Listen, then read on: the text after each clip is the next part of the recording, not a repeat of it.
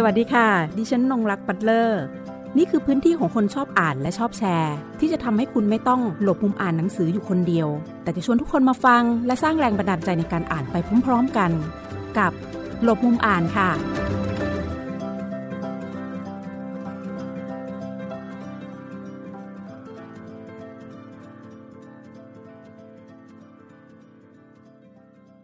วัสดีค่ะ ลบมุมอ่านวันนี้นะคะ ดิฉันอยู่กับนะคะนักเขียนนะคะ แล้วก็กวีด้วยนะคะ ซึ่งมี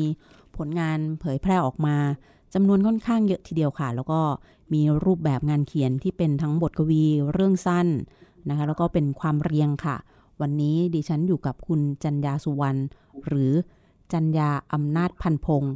และอีกชื่อหนึ่งนะคะ นั่นก็คือจันดำไรค่ะ ที่ใช้ในการงานเขียนประเภทของความเรียงนะคะ วันนี้ค่ะดิฉันจะคุยถึงในเรื่องของชีวิต งาน การอ่าน การเขียน แล้วก็ความคิดนะคะ ของคุณจันยาสุวรรณนะคะ ไม่ทราบว่าจะให้เรียกชื่อไหนดีคะวันนี้สำหรับในการคุยกันวันนี้ค่ะ สวัสดีครับคุณนงรักษ์ใช้ค่ะจัญญาได้ครับ ใช้จันยาได้เลยนะคะ ก็ถือว่าเราทำความรู้จักกันนะคะ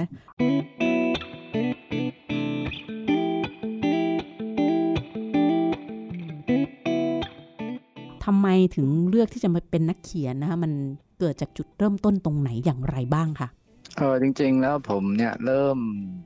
อ่านหนังสือตอนอายุอายุ 25 อะไรไปแล้วนะครับ ก่อนหน้านั้นคือไม่รู้จักหนังสือเลย ก็ทำงานมาตั้งแต่อายุ 15 ก็เอ่อจุดเปลี่ยนจริงๆก็ตอนคุณแม่เสียชีวิตนะครับ แล้วก็คิดว่าตัวเองจะเลิกเที่ยวเลิกอะไรต่างๆ แล้วก็น่าจะทำอะไรสักอย่างในชีวิต มีเป้าหมายสักอย่างอะไรประมาณนี้ครับ แล้วก็ เออบังเอิญช่วงนั้นเนี่ย ไปเจอหนังสือขุนทอง เจ้าจะกลับมาเมื่อคว้าสามของเออพี่อัดนะครับ แล้วก็การอ่านก็เริ่มจากตรงนั้นนะครับ อ่านไปเรื่อยจนกระทั่งคิดว่าอยากลองเขียนบ้างอะไรทำนองเนี้ยแล้วก็เขียนเริ่มจากการเขียนบันทึกประจำวันอยู่หลายปี จนกระทั่งกล้าที่จะคิดว่า เออ น่าจะลองเขียนบ้างอะไรประมาณเนี้ยครับ ก่อนหน้านั้นมันก็ล้มเหลวมาหลาย ๆ เรื่อง ก็เลยอยากทำอะไรสักอย่าง หลังจากเจอหนังสือเล่มนั้นเนี่ยมันมันเข้าไปทำการอย่างไรกับเราบ้าง อยากให้ลองนึกให้ฟังหน่อยว่าเออการที่คุณได้เจอหนังสือเล่มนี้โดยบังเอิญแล้วคุณได้อ่านมันอะมันได้เข้าไปเปลี่ยนแปลงอะไร ในเรื่องของความคิดหรือว่ามันทำให้เราอยากไปต่อกับชีวิตอย่างไรอย่างเงี้ยค่ะ คือหนังสือของพี่อัดเนี่ย มันมีความโดดเด่นในเรื่องของภาษาเป็นอันดับแรกเลยนะครับ คือภาษาเขาดีมาก เออภาษาของพี่อัดเนี่ยมันมันเป็นภาษาที่สวยแล้วก็ อ่านแล้วหลงรักในทันทีเลย มันเหมือนกับภาษาเนี่ยอุ้มเราไว้ พาล่องลอยไปโลกที่ไม่เคยรู้จัก แล้วก็มันก็เปิดทางให้เราเนี่ย อยากจะค้นหาอะไรไปเรื่อยๆ แล้วก็โดยเรื่องราวของในหนังสือเนี่ย มันก็เป็นเรื่องของยุคตุลาคมยุคแสวงหา ซึ่งมันมันน่าตื่นตาสำหรับเรานะครับ เพราะเราไม่เคยรู้จักโลกพวกนี้เลย เราไม่เคยรู้เลยว่าประวัติศาสตร์ หรือชีวิตที่เราอยู่ในประเทศนี้เนี่ย มันผ่านการต่อสู้มันผ่านความเจ็บปวดอะไรมากับคนหนุ่มสาว ยุคนั้นเนี่ย ซึ่งเราไม่เคยรับรู้เลย อาจจะเพราะเราไม่ได้เรียนขั้นมหาลัยด้วย ในช่วงนั้นเนี่ยก็เลยไม่แทบจะไม่รู้เรื่องเลย แล้วมันก็ทำให้รู้สึกว่าเออน่าตื่นเต้นน่าหลงไหล มันมีอะไรที่มากกว่าที่เราใช้ใช้ชีวิตอยู่มาอะไรประมาณนี้ครับ แล้วโดยช่วงวัยเราก็เป็นวัย เรียกได้ว่ามันก็อินไปกับ ช่วงวัยของตัวละครในเรื่องด้วยใช่ไหมคะพอจะใช่ครับพูดอย่างนั้นได้ไหมตัวเราเองเนี่ยตัวเราเองเนี่ย อายุยี่สิบห้าเนี่ยเป็นยุคที่ที่ยังไม่ยังไม่มีอะไรเลย ในชีวิตแล้วก็กำลังค้นหากำลังคิดอยู่ว่าจะทำอะไรกำลังไม่รู้ว่าตัวเองต้องการอะไรประมาณเนี้ยแล้วก็พอเจอหนังสือเนี่ย เรารู้สึกว่ามันมีโลกที่คนอื่นเขาอยู่เนี่ย แบบนั้นแบบนี้ เออโลกที่ มันมีผ่านเลือดเนื้อมีการต่อสู้ เออแล้วเราเนี่ยยี่สิบห้าเลยนะเราทำอะไรมาบ้าง นอกจากเที่ยวเตร่นอกจากอืมใช้ชีวิตไปเรื่อยเลยหนังสือเล่มนี้ทำให้กลับเข้าไปตั้งคำถามกับตัวเองเลยนะคะมันมันตั้งคำถามแรงมากครับเพราะว่าอืมมันเป็นยุคสมัยที่เราไม่เคยรู้เลยอือหือเออ มันทำกับกับกับจิตสำนึกของเราได้มาก มันได้เข้าไปทำกับจิตสำนึกของเราเลยอย่างเงี้ยนะคะ คำนี้ค่ะมันมันเกิดขึ้นแล้วมันทำให้เรารู้สึกว่าเอาล่ะ เมื่อวันหนึ่งเราจะต้องมาเขียนหนังสือ มาเป็นนักเขียนเองเนี่ย เราอยากจะทำให้ได้แบบนั้นไหมตอนแรกคือเรื่องเขียนเนี่ยมันยังห่างไกลมอืมากๆเลยนะแต่พอเขียนจริงเราก็ตั้งใจนะครับว่าเราจะจะจะจะนำเสนออะไรสักอย่างที่จะในแง่มุมที่สังคมไม่เคยรับรู้ สังคมไม่เคยตั้งคำถาม สังคมไม่มองไม่เห็น หรือสื่ออื่นๆเนี่ยไม่สามารถที่จะนำมาแสดงได้ อาจจะถามข้ามช็อตไปนะเพราะว่ามันต้องยิงมาตอนที่เป็นนักเขียนแล้ว แต่ก็พอดีมันเป็นความต่อเนื่อง เออแล้วก็เลยรีบถามไว้ก่อนนะคะ เอาละทีนี้ พอมาเริ่มต้นว่าช่วงที่เราจะต้องมาเป็นนักเขียนแล้ว เรา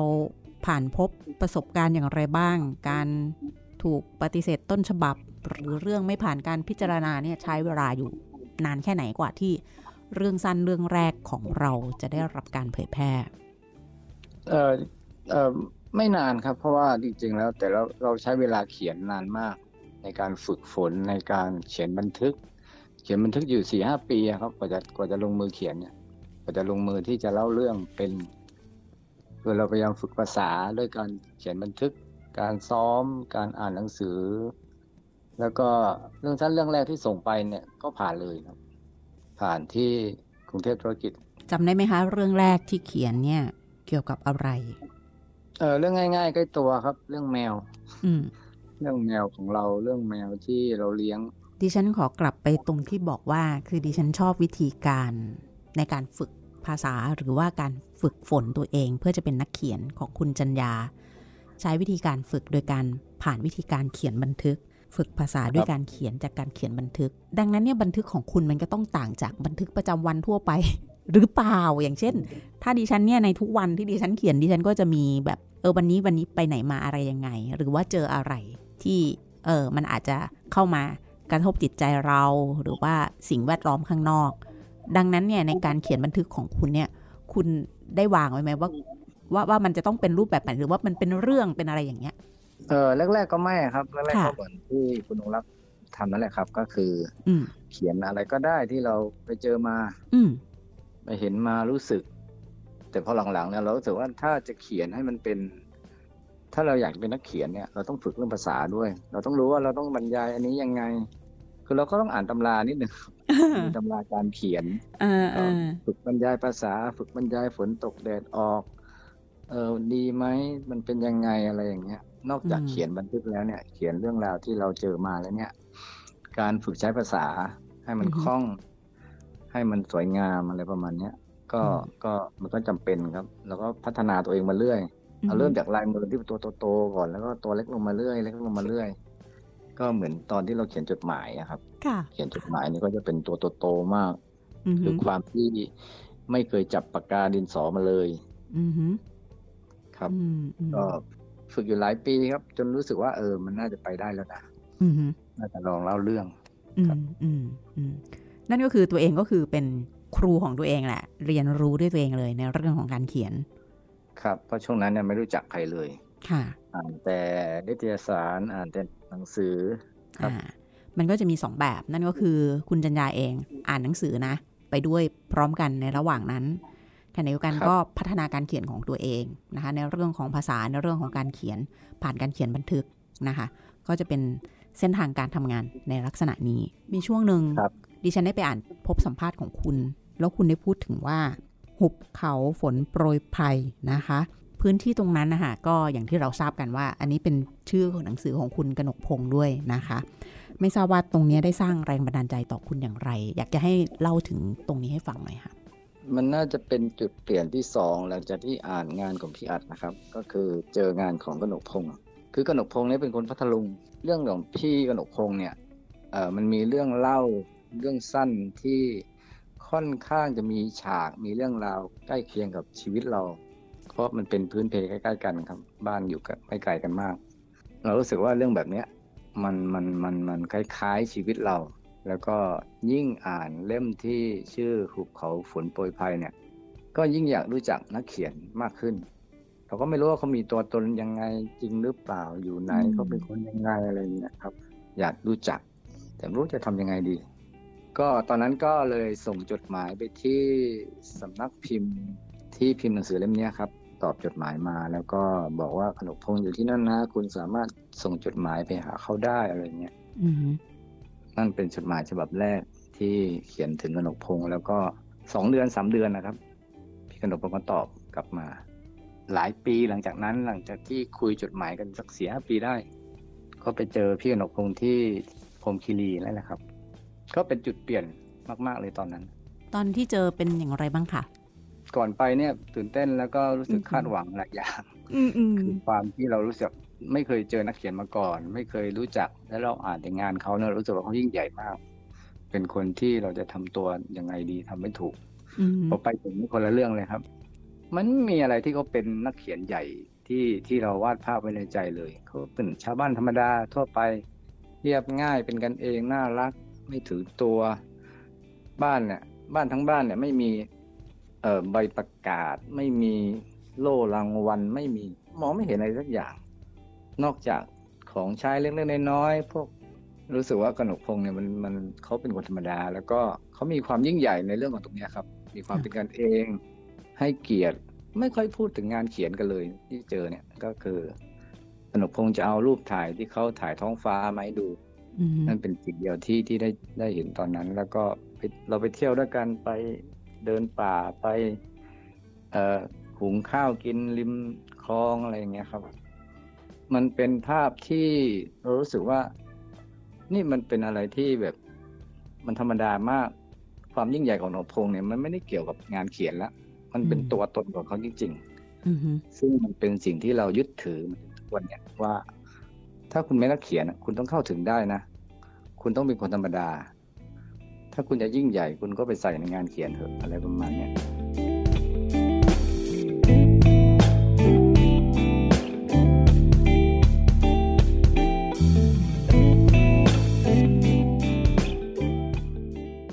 เรามาคุยในเรื่องของงานเขียนของคุณจันยากันนะครับ เราเติบโตมาจากในการเขียนเรื่องสั้นก่อน จากที่ดูนะ จากที่เข้าไปอ่านมา เมื่อคืนเนี้ยก็ก็ไปอ่านมาเรื่องหนึ่งนะที่ลงในมติชน หรือแม้แต่เรื่องสั้นที่มีชื่อว่าปัตตานีพิรม ประวัติศาสตร์หยาดฝนอย่างเงี้ยนะฮะอ่าครับค่ะ อันนี้ก็คุณจะเขียนครับค่ะสองแล้วปีที่แล้วใช่ เรื่องที่ได้อ่านอีกเรื่องนั่นก็ รอยเลือดนะคะ เรื่องรอยเลือดเนี่ยมันมีมีความเหมือนความเรียงผสมไปด้วยรวมถึงมันเป็นสัญลักษณ์ด้วยก็ได้นะคะ ถ้าจะมองแบบนั้นอะไรอย่างเงี้ยว่า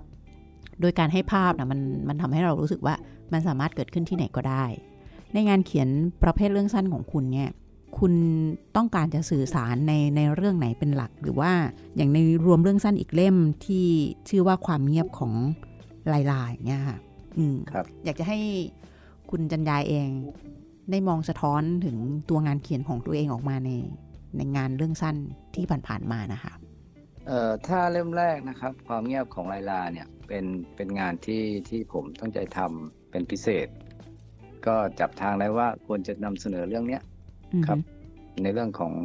ของเอ่อปัญหาความรุนแรงในในสามจังหวัดภาคใต้อะครับ แล้วก็นำเสนอผ่านวิถีชีวิตของผู้คนมุสลิมคนไทยพุทธ การอยู่ร่วมกันในในสถานการณ์ความขัดแย้ง เราก็นำเสนอมุมที่สื่ออื่นๆ ไม่ได้นำเสนอ ซึ่งส่วนใหญ่ในขณะนั้นเนี่ยเราจะเห็นว่าความรุนแรงในสามจังหวัดเนี่ยถูกนำเสนอผ่านสื่อ เฉพาะเนื้อเฉพาะเหตุการณ์ที่มันความมีความรุนแรง มีการยิงกันมีทหารมีระเบิดอะไรทำนองเนี้ยครับ แล้วก็เราไม่เห็นภาพชีวิตของผู้คนที่นั่นเลยจอืริงมๆ เราก็ลงพื้นที่เราก็อยู่ในพื้นที่เราก็พยายามนำเสนอ ผ่านวิถีชีวิตของคนมุสลิมอืมก็ความเป็นอิสลามนี่แหละครับ ตอนตอนนั้นตัวผมเองก็เป็นอิสลามอยู่ด้วยอืมเป็นอิสลามแล้วด้วย ก็อืมยิ่งยิ่งง่ายขึ้นขณะที่เราศึกษาเนี่ย เรารู้สึกว่าเนี่ยมันน่าจะนำเสนอพวกเนี้ยเยอะๆ เป็นเป็นเป็นเรื่องเล่าที่อ่านง่ายแล้วก็ใช้วิธีเล่าเรื่องแบบขนบทั่วไป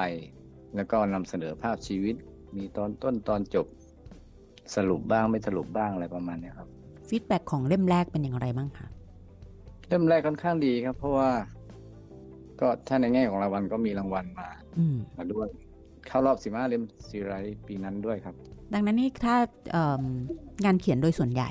นะคะ ก็จะมุ่งที่จะนำเสนอในเรื่องของชีวิตของคนทั่วไปที่อยู่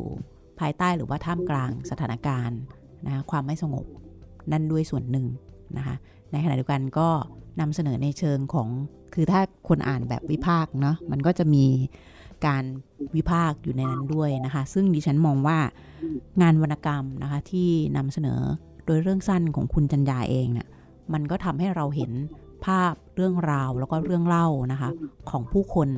ที่มากไปกว่าการที่เราเห็นในเชิงของข่าวนะคะที่เราได้รับชมกันตามสื่อกระแสหลักโดยทั่วไปด้วยนะคะอันนี้ก็เป็นอีกหนึ่งช่องทางนะคะที่จะทำให้คน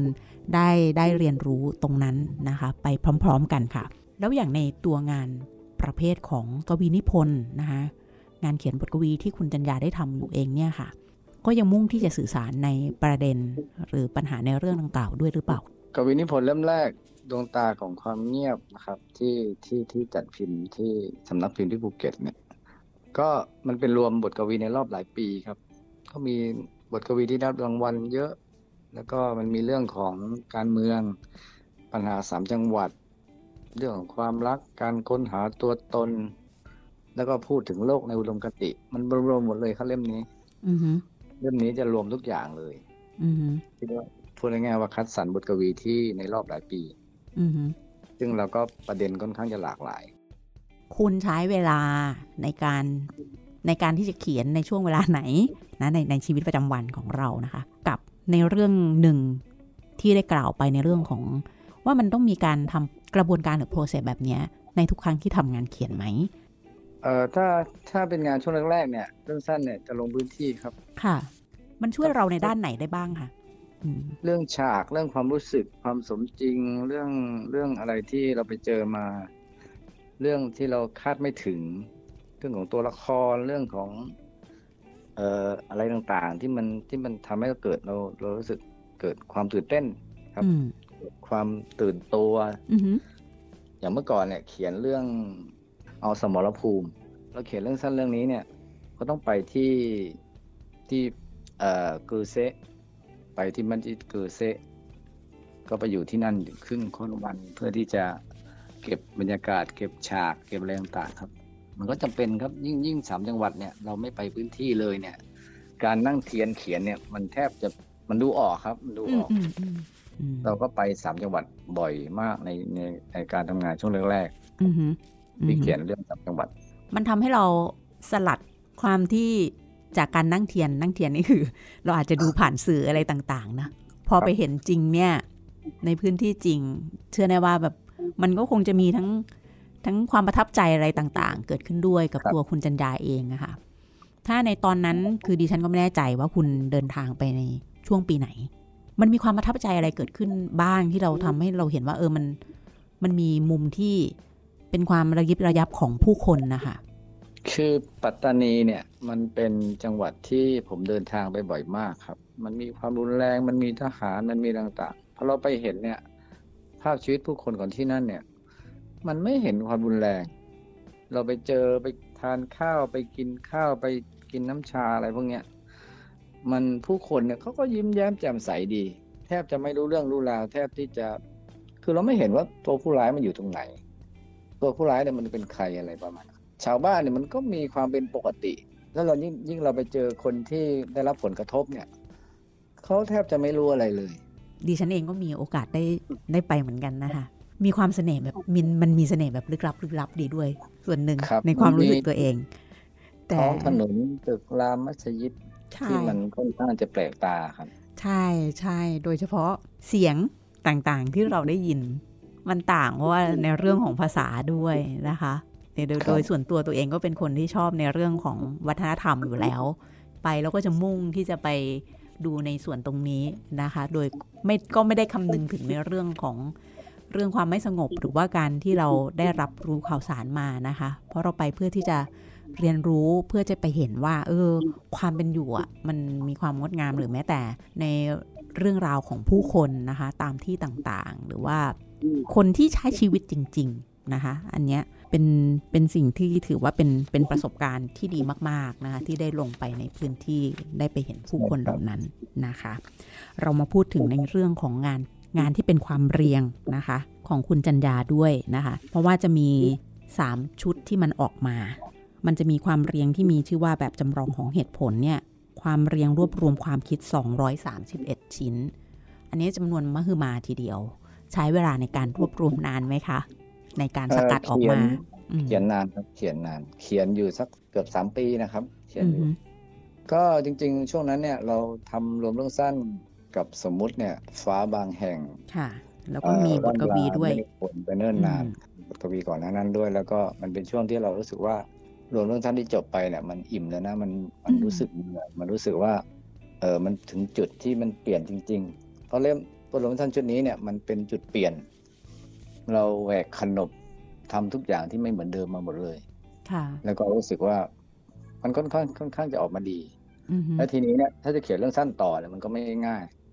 ก็ก็เลยใช้เวลาน่ะ เขียนไอ้ไอ้ความเรียงเชิงกวีนิพนธ์เนี่ยครับ เขียนวันละชิ้นครับ จริง ๆ ต้นฉบับจริงๆมันมันมันมันมันประมาณสี่ร้อยชิ้นได้อืมเขียนทุกวันจริง ๆ มันก็วันละชิ้นสองวันชิ้น เขียนก่อนนอน เขียนในมือถือ เขียนในกระดาษ เขียนทุกทุกอย่างทุกเวลาที่ที่ที่ที่คิดออกคิดออกงานชุดนี้ค่อนข้างจะเหนื่อยเหมือนกันเพราะเขียนไปแล้วมันเริ่มซ้ำมันเริ่มที่จะ เนื่องจากเป็นงานของมันเป็นงานเชิงความคิดแล้วก็เอ่อเขียนสั้นบ้างยาวบ้าง มันก็ยังงงงๆนิดหนึ่งแล้วเราใช้ภาษาค่อนข้างที่จะกำกวมอืเต็มไปด้วยสัญลักษณ์ เต็มไปด้วยความคิดอือฮึการย้อนแย้งการเอ่อมันพูดถึงความรักโลกในอุดมคติการเมือง ก็ใช้ภาษาผสมภาษาระหว่างกวีนิพนธ์กับภาษาที่มันเชิงวิชาการด้วยเหนื่อย แล้วก็แต่เป็นงานที่สนุกสนุกมาก แล้วก็งานแบบนี้เนี่ย เรารู้สึกว่าบ้านเราไม่มีค่อยไม่ค่อยมีคนเขียนด้วยอือฮึก็ออกมาดีเลยออกมาดีมากๆเลยนะครับ ค่ะควรจะมีไว้ครับ ฟังเราก็เหนื่อยแทนเหมือนกันเนาะเพราะว่าคือถ้าเราจดบันทึกความคิดเราเฉยๆเนี่ยมันก็อีกแบบ แต่ทีนี้ในการที่เราจะต้องจดบันทึกความคิดแล้วยังต้องทำออกมาเป็นหนังสือด้วย แล้วมองข้ามช็อตไปในเรื่องมันก็ต้อง impact กับคนที่ได้อ่านด้วยนะคะมันก็มันก็เลยเป็นการทำงานไปด้วย ตัว concept เล่มเนี่ยมันก็อืมมันเป็นเรื่องของการใช้เหตุผล มันเป็นเรื่องของการคิดในเชิงเหตุผลที่ไม่ต้องการเหตุผล มันก็จะงงๆตรงเนี้ยครับอืมันเป็นการถกเถียงตัวเองกับตัวเองถกเถียงกับตัวเองถกเถียงกับความคิด โดยวางประเด็นต่างอืมๆทางสังคมเนี่ยขึ้นมา เหมือนกับเราถกเถียงกับใครสักคน แต่แทนที่จะนั่งเถียงคนอื่น แทนที่จะไปโพสต์ แทนที่จะไปทะเลาะกับใครเนี่ยเราก็ลองมาทะเลาะกับตัวเองว่าไอ้ยเหตุผลแบบนี้มันใช้ได้ไหมอือฮึมันต้องการเหตุผลไหมทุกเรื่องในชีวิตเนี่ยเราต้องการเหตุผลหรือเปล่าอืมถ้าเป็นเหตุผลแต่ไม่ต้องการเหตุผลละอะไรประมาณเนี้ยครับมันก็ มันก็จะเหนื่อยตรงที่ว่าทำยังไงให้งานมันมันค่อนข้างที่จะมีสไตล์ แล้วก็ใช้ภาษาให้มันดี แล้วก็เอ่อมีความแหลมคม อันนี้สำคัญค่ะแล้วก็มันไม่ใช่มันก็จะไม่ใช่งานแบบคำคมอือฮึพยายามจะเลี่ยงที่จะไม่ให้มันเป็นคำคม อันนี้ก็ยากอยู่ครับ เล่มนี้ถือได้ว่าทำให้เราได้ค้นพบรูปแบบของตัวเอง ด้วยไหม บุคลิกของตัวเองหรือว่า เป็นการสร้างลายเซ็นของตัวเองด้วยไหม ก็ประมาณนั้นครับมค่อนข้างที่จะรู้สึกว่าเป็นตัวของตัวเองมค่อนข้างที่รู้สึกว่าหลุดออกมาจากงานที่เคยทำทุกชิ้น ค่อนข้างรู้สึกว่าตื่นเต้นแล้วก็ได้ทำอะไรใหม่อืมๆมันเป็นงานที่เรารู้สึกได้ทำต่อ ได้เขียนต่อได้อีกเล่มโดยการทำอะไรที่มันใหม่กว่าเดิม แล้วก็คนอื่นก็ไม่ค่อยทำกันแล้วเราไม่คาดหวังเรื่องของรางวัลไม่ส่งประกวดไม่อะไรทั้งนั้น ขอให้งานมันออกมา เขียนอยู่ปีหนึ่งก็ยังไม่คิดว่าจะพิมพ์นะครับ ก็เขียนทิ้งไว้เฉย หลังจากนำเสนอไปเนี่ย ก็ต้องรออีกประมาณสองปีอืมแล้วเราก็เขียนต่ออืมแก้ไขต้นฉบับมาเรื่อยจนจนจนได้พิมพ์ แล้วก็สำนักพิมพ์เองก็ก็ลงทุนกับเล่มนี้มากค่ะพิมพ์เป็นปกปกผ้า ปกแข็ง โดยความยิ่งใหญ่นะสำนักพิมพ์สมมุตินะคะเขาก็จะมีความ limited อะไรของเขาออกมานะคะ เป็นลายเซ็นของเขาด้วยอะไรอย่างเงี้ยให้เราให้เราทั้ง wow ด้วยในเรื่องของการออกแบบรูปเล่มหนังสือนะคะอย่างอีกเล่มนะคะในในชุดนี้มันจะมีอื่นใดนอกจากนั้นที่เป็นบทกวีเนี่ยนะคะเอ่ออื่นใดนอกจากนั้นกับสำนักพิมพ์สมมุติก็เออมันเป็นงานหลังจากเล่มแรกครับ คัดสรรจากเล่มแรก ก็เขียนต่อจากเล่มแรก ก็พยายามบีบประเด็นให้มันรัดกุมขึ้น แล้วก็เขียนเป็นแบบให้มันมีเนื้อหามากขึ้นครับ ก็จะเป็นเรื่องของการเมือง ประเด็นทางสังคม การแสวงหาตัวตน จุดเด่นของเล่มนี้ก็คือมีความโรแมนติกในเรื่องของภาษาอือฮึแล้วก็มีความลุ่มลึกมากขึ้น เต็มไปด้วยสัญลักษณ์มากขึ้นครับ คุยมาตั้งแต่ช่วงต้นๆนะคะก็อาจจะดู เราดูกันขึงขังจริงจังนะคะในเรื่องของงานเขียนของคุณจันยา แต่พอบอกว่าเล่มสุดท้ายอื่นใดนอกจากนั้นเนี่ยจะมีในเรื่องของความโรแมนติกของทางภาษานะคะ ดิฉันก็อยากจะให้คุณผู้ฟังนะคะ ได้ลองนะคะ เข้าไปอ่านดูนะคะ เพราะว่าวันนี้เราก็คุยถึงในเรื่องของทั้งชีวิตแล้วก็งาน แล้วก็เรื่องการอ่านการเขียนแล้วก็ความคิดนะคะ ของคุณจันยาสุวรรณซึ่งซึ่งทั้งหมดเนี่ยแหละค่ะ มันก็ได้ถูกถ่ายทอดนะคะ ออกมาในรูปแบบของงานเขียนประเภทเรื่องสั้น บทกวี แล้วก็ความเรียงนะคะ ที่เราได้หยิบยกตัวอย่างนะคะ บางเล่มหรือบางบางบทกวี หรือว่าบางเรื่องสั้นนะคะ มาเล่าให้กับคุณผู้ฟังได้ฟังกันนะคะและนี่นะคะในวันนี้ค่ะก็คือเรื่องราวทั้งหมดนะคะ แต่อาจจะไม่ได้จบเพียงเท่านี้นะคะของ